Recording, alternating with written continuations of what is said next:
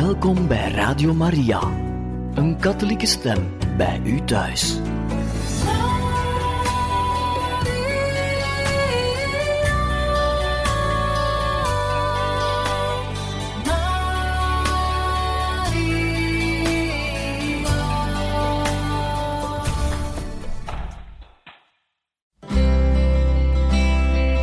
Welkom bij Boekat, een programma van Radio Maria.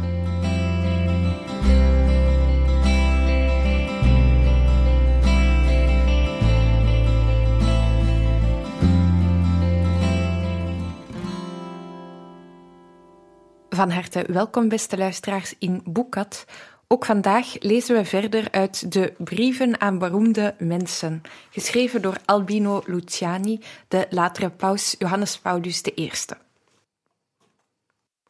Aan Casella, muzikus.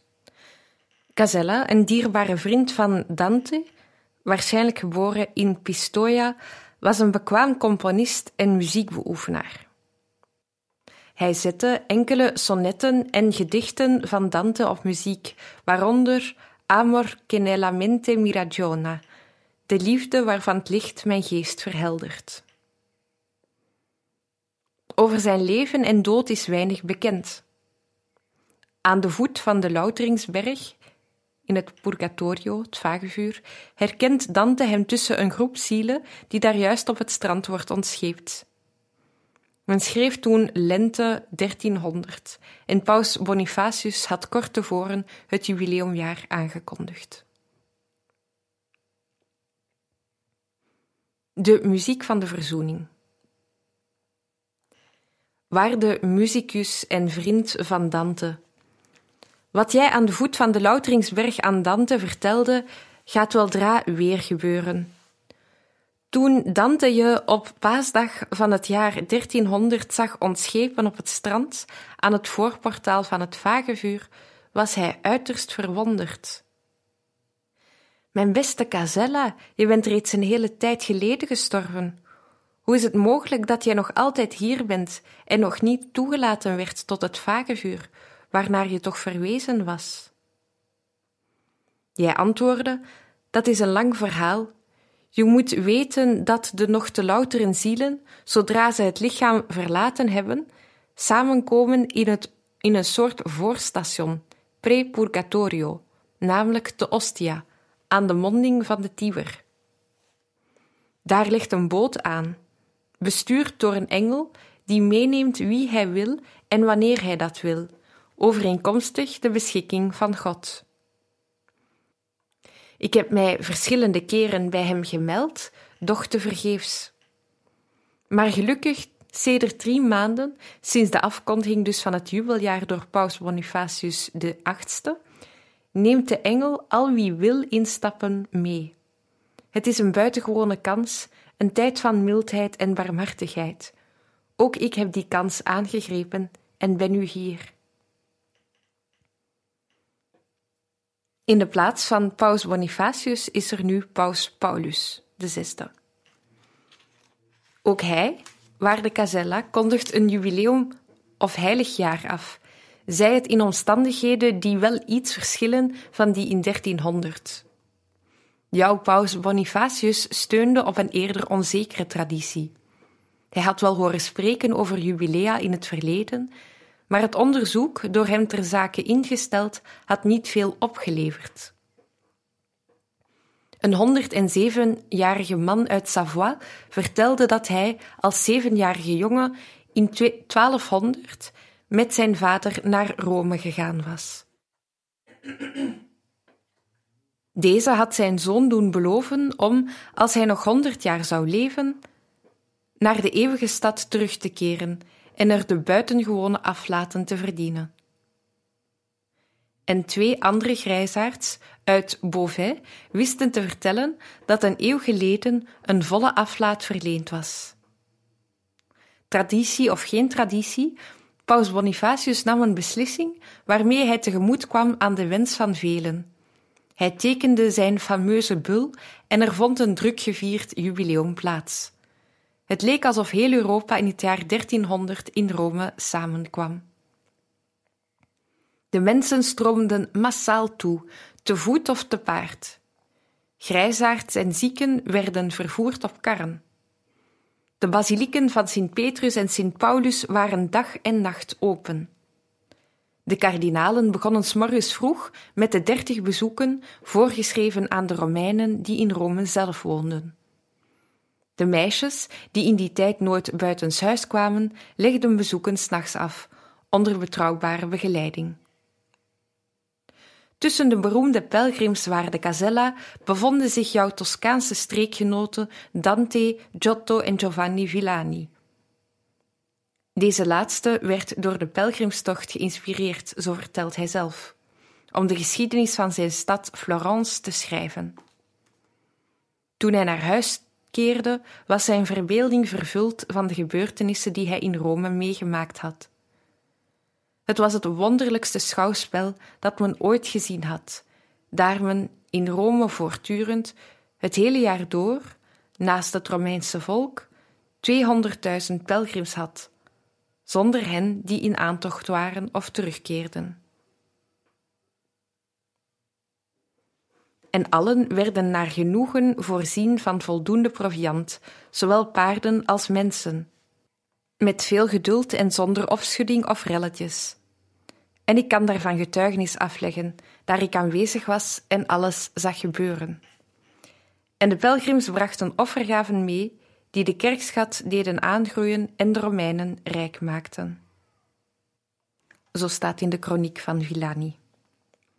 In tegenstelling tot Bonifacius VIII kan Paulus VI reeds op een lange jubeltraditie terugzien. De termijn door Bonifacius bepaald en vastgelegd in de formule annus centenus, Romae semper est jubilenus, wat betekent in Rome is het honderdste jaar altijd een jubeljaar, werd al spoedig gewijzigd. Elke vijftig jaar een jubeljaar. Later om de 25 jaar, zodat al wie dat wilde tenminste één keer in zijn leven van die grote genade, grote genade zou kunnen genieten. En naarmate de eeuwen voortschreden, steeg het aantal transportmiddelen, zowel als het aantal bedevaarders. Treinen, autovervoer en vliegtuigen konden heel wat meer pelgrims naar Rome brengen dan de 2 miljoen uit het jaar 1300. Maar toch, je zou het niet geloven, waren er tijdens het jubileum van 1950 nog ruim 10.000 pelgrims die op eigen gelegenheid te voet naar Rome kwamen of per fiets, te paard, in een kano, met invalidewagentjes, al dan niet door honden getrokken, op brancards van wielen voorzien. Silvio Negro vermeldt de jonge Kurt Herming Drake, een Finse student uit Helsinki, vertrokken in juli en te Rome aangekomen in november. De 29-jarige baron Trits von Gumpenberg, bijna blind, kwam geheel alleen te voet van zijn kasteel te Poltmes, dicht bij München, en ook de terugweg legde hij te voet af, ditmaal via Padua, uit verering voor de heilige Antonius. Aan dat vorige jubileum had paus Pius XII een thema verbonden: grote vergiffenis, grote terugkeer. Paus Paulus VI stelt voor het komende jubileum als motto verzoening. Verzoening tussen ons en God, tussen ons en onze broeders, op persoonlijk en op maatschappelijk vlak. Een thema, een motto dat ware muziek is waarop jij, Casella, als je hier was, een lieflijk lied zou maken, zoals je dat ook deed voor Dante, die aan jouw gezang een zo dierbare herinnering bewaarde dat, zei hij, de zoete tonen nog in hem weerklonken. Ware muziek is het, zich met God te verzoenen en de brede en ruime slingerweg te verlaten die naar het verderf leidt. Over die weg galopperen alle menselijke hartstochten, bereden door de ruiters uit de apocalyps. Grenzeloze begeerte en hebzucht, steeds jagend naar meer genoegens, geld en eer. Wie die weg bewandelt, kan niet gelukkig zijn. De grote Tolstoy schreef over een paard dat halverwege de afdaling weigert en weerspannig wordt. Het zegt: Ik ben het beu de koets te trekken en de koetsier te gehoorzamen. Ik ga niet verder. Een meesterlijke zet die het dier echter duur komt te staan, want vanaf dat ogenblik keert alles en iedereen zich tegen hem. De koetsier die hem zweepslagen toedient, de koets die onzacht tegen zijn poten terechtkomt, de reizigers die tieren en schelden. Zo gaat dat. Wanneer wij de verkeerde weg inslaan en ons verzetten tegen God, werpen wij de orde omver, verbreken het bondgenootschap met de Heer, verloochenen we Zijn liefde, ergeren we aan ons aan onszelf, ontevreden over wat we aangericht hebben en gekweld door vroeging. Waar de Casella de een of andere zal beweren dat ook op die verkeerde weg prachtige muziek gezongen en gespeeld kan worden, en hij zal minachtend de schouders ophalen voor het verhaaltje van Tolstoy en verklaren dat hij zich in de zonde vrijer dan ooit voelt. Ik zou hem willen tegenspreken, en wel met slechts twee woorden: baas en ziekte. Voor eerst, de zonde wordt baas over de zondaar, of deze nu wil of niet. Aanvankelijk vlijt en streelt zij hem misschien, maar de zondaar blijft haar slaaf en vroeg of laat zal hij haar stok voelen. Wat ziekte betreft, daarvan zijn er twee soorten: de verborgene en de zichtbare. Een open, stekende wonde doet pijn, maar men weet tenminste dat ze er is en men tracht ze te verzorgen.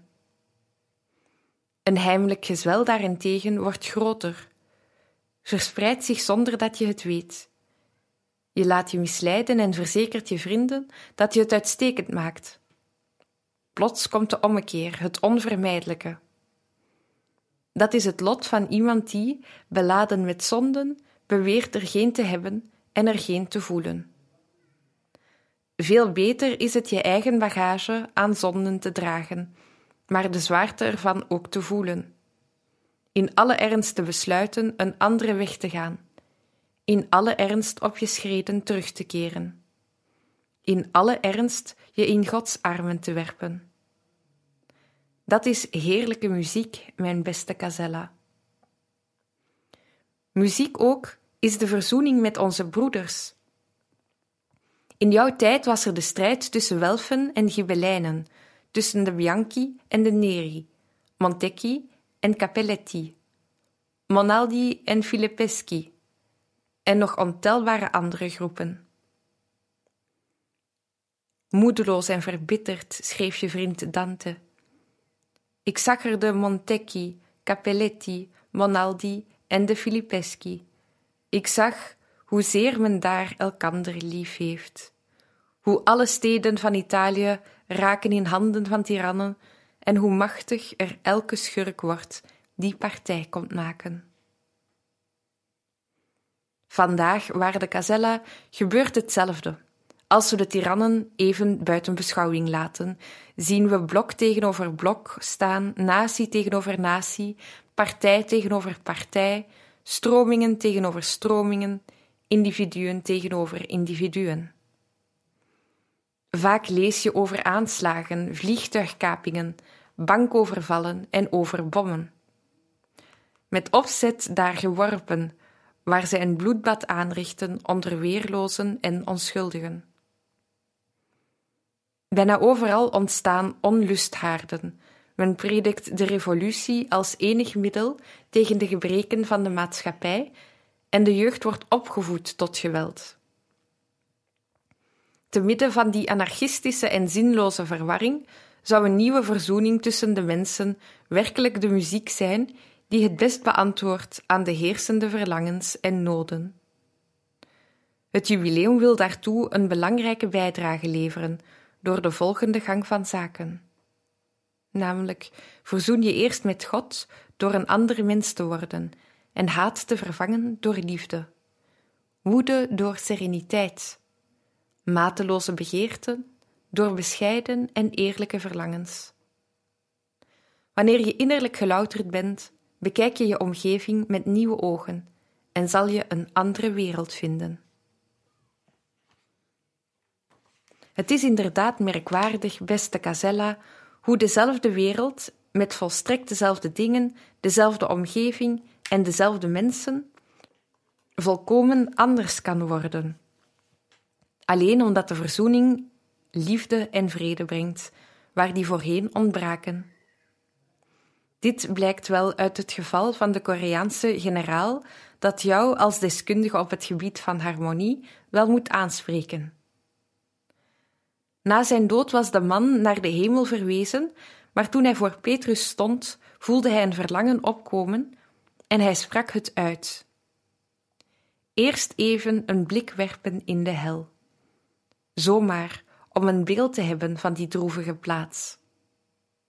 Zoals je wil, antwoordde Sint Petrus. Hij ging dus aan de poort van de hel staan en zag binnen een grote zaal met heel veel lange tafels. Daarop stonden talrijke schotels gekookte rijst, goed gekruid en een uitnodigende geur verspreidend. De hongerige genodigden zaten met twee bij elke schotel tegenover elkaar. Maar wat zag hij? Om de rijst naar de mond te brengen, beschikten zij over twee stokjes op zijn Chinees. Maar die waren zo lang dat zij, ondanks verwoede pogingen, geen korrel rijst naar hun mond konden krijgen. Hier had je dus die foltering, hier had je de hel. Genoeg, ik heb het wel gezien, zei de generaal, keerde terug naar de poort van de hemel en ging binnen. Dezelfde zaal, dezelfde tafels, dezelfde rijst, dezelfde lange stokjes. Maar de genodigden waren opgewekt. Ze lachten en aten. Waarom? Omdat ieder het voedsel dat hij met zijn stokjes beet kreeg, naar de mond bracht van de tafelgenoot tegenover hem, en dat lukte uitstekend. Aan de anderen denken in plaats van aan zichzelf, dat bracht de oplossing en veranderde de hel in een paradijs. Een fabel vol diepe waarheid, beste Casella, eerder dan aan het goed te hebben, zei Manzoni, moest men eraan denken het goede te doen, want dan zou iedereen het beter hebben september 1973.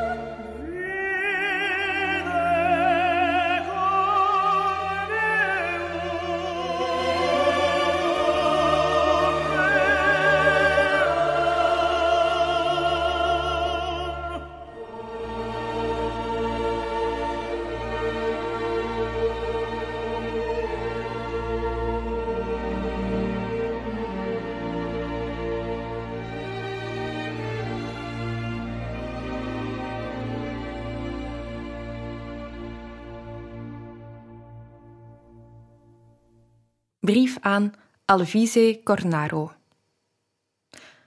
Alvise Cornaro, die leefde van 1475 tot 1566, was een buitengewone figuur uit het Venetië van de 16e eeuw. Hij stierf op zeer hoge leeftijd, namelijk 91 jaar. Dankzij door hem uitgevonden kuurmethoden die hij beschreef in een traktaat.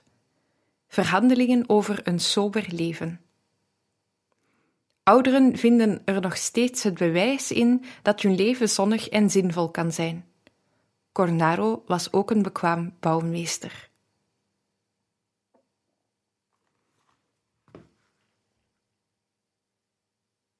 Wij zijn oud, zijn wij aan stukken? Waarde Venetiaanse negentiger. Waarom schrijf ik u? Omdat u een sympathieke Venetiaan bent zij het ook van 400 jaar geleden. Omdat u met een boekje, om zijn verrukkelijke eenvoud door tallozen gelezen, propaganda gemaakt hebt voor een sober leven. En vooral omdat u een voorbeeld was van een blijmoedige oude man. Tot op veertigjarige leeftijd had u last gehad van uw maag, van uiterste gevoeligheid voor kou en vochtigheid, van pijn in de zij van een begin van jicht. Een honderd andere kwalen. Op een dag gooide u al uw medicijnen weg. U had ontdekt dat wie veel wil eten, juist weinig eten moet. En u begon een sober leven. Zo weer gezond geworden, kon u zich gaan wijden aan de studie, aan de heilzame landbouw, de waterbouwkunde en de verbetering van gronden, aan het beschermen van de kunst en aan de architectuur altijd even goed gehumeurd en stralend van gezondheid. En tussen uw tachtigste en negentigste hebt u dan uw verhandelingen over een sober leven te boek gesteld. Die bijzonder geschikt blijken om ons te bemoedigen en ervan te overtuigen dat ook voor ons, ouderen, het leven nog prettig kan zijn en met nuttige bezigheden gevuld. In uw tijd bereikten maar enkelen een hoge leeftijd. Er bestonden weinig hygiënische voorschriften en het huidige gerief en comfort kende men niet. Ziektenbestrijding, zoals tegenwoordig, kwam bijna niet voor. Onze chirurgie, met haar ingenieuze hulpmiddelen en opzienbare resultaten, had men nog niet, en men was nog lang niet toe aan de gemiddelde leeftijd van 70 jaar, zoals nu in enige landen reeds bereikt wordt. Het aantal bejaarde personen stijgt tegenwoordig over heel de lijn. In Italië vormen wij, van boven de 60, bijna een vijfde van de totale bevolking. Ze noemen ons mensen van de derde leeftijd. En uit het feit alleen al dat men ons heeft willen tellen, moesten we eigenlijk het vertrouwen putten dat we ook zullen meetellen. Maar wat doen we? We laten ons nog eens door neerslachtigheid overrompelen. We hebben de indruk terzijde gelegd te zijn als versleten radartjes en voelen ons als wielrenners die door de ploeg in de steek gelaten zijn. Als we met pensioen gaan, als onze kinderen trouwen en elders gaan wonen, voelen we de affectieve leegte rondom ons en weten we niet waaraan we ons kunnen vastklampen. Laat ons de ouderdomsgebreken en de tekenen van lichamelijk verval, wanneer ze merkbaar worden, moedig onder ogen zien. Laat ons dan vooral denken aan de blijde dingen die God ons nog geeft, in plaats van te bezwijken voor de zwaarmoedigheid van het Venetiaans gezegde: Siamo vecchi, siamo in tocchi, questo c'è de mal. We zijn oud, we zijn aan het stukken, dat is de ellende. Dat u nooit heeft aanvaard. Dit verschijnsel wordt nog ernstiger als wij, de zestig gepasseerd, het huis dat het onze was en waarmee we ons inmiddels vereenzelvigd hebben, moeten verlaten om in een rusthuis opgenomen te worden. Velen passen er zich aan en zijn gelukkig. Sommigen voelen zich echter als een vis op het droge. Het ontbreekt me aan niets, zei iemand me. Het zou de wachtkamer van de hemel kunnen zijn maar voor mij is het, het vage vuur op aarde. De problemen van de bejaarden zijn vaak ingewikkelder dan in uw tijd en misschien dieper menselijk ook. Maar uw redmiddel, waarde Cornaro, blijft nog steeds het beste. Ageren tegen elke vorm van pessimisme of egoïsme. Ik kan misschien nog tientallen jaren leven. Ik zal ze gebruiken om de verloren tijd in te halen, om anderen te helpen. Ik wil dat de rest van mijn leven een groot vuur van liefde is voor God en de naasten. Zijn onze krachten gering? Dan kan ik toch bidden. Ik ben christen en geloof aan de uitwerking van de gebeden die moniale kloosterzusters tot God richten. Zoals ik met Donoso Cortés, schrijver politicus en verdediger van het christendom tegen het rationalisme, ook geloof dat de wereld meer behoefte heeft aan gebeden dan aan veldslagen. Wanneer wij bejaarden dan ons lijden aan God aanbieden en ons best doen om het geduldig te dragen, kunnen wij een grote invloed uitoefenen op de problemen van de mensen die strijden in de wereld. Dat is één overweging. Als ons bovendien nog energie en tijd rest, kunnen wij ook nog iets anders overwegen. Waarom niet onze diensten aanbieden voor goede doeleinden? In sommige parochies zijn bijvoorbeeld gepensioneerde onderwijzeressen en bejaarde beambten een zeer kostbare hulp. In Frankrijk hebben de ouden vandaag zich echt georganiseerd om niet afgesloten te worden van het leven. Ze zeiden bij zichzelf: Overal ontstaan spontane groeperingen van jongeren. Laten wij spontane groeperingen van ouderen oprichten.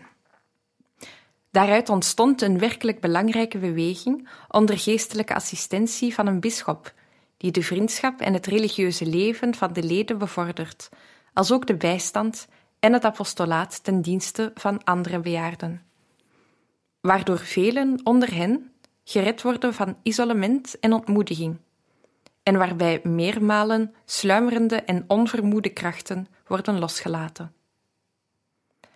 Waarde Alvise Cornaro, u was niet de enige die boeken schreef na zijn tachtigste.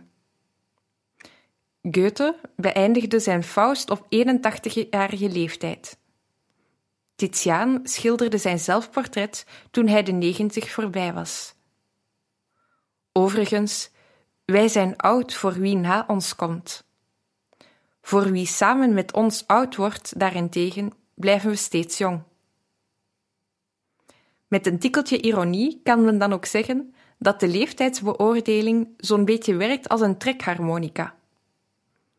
Toen Gounod op 40-jarige leeftijd Faust componeerde, vroeg men hem: Hoe oud zou uw Faust precies moeten zijn in het eerste bedrijf?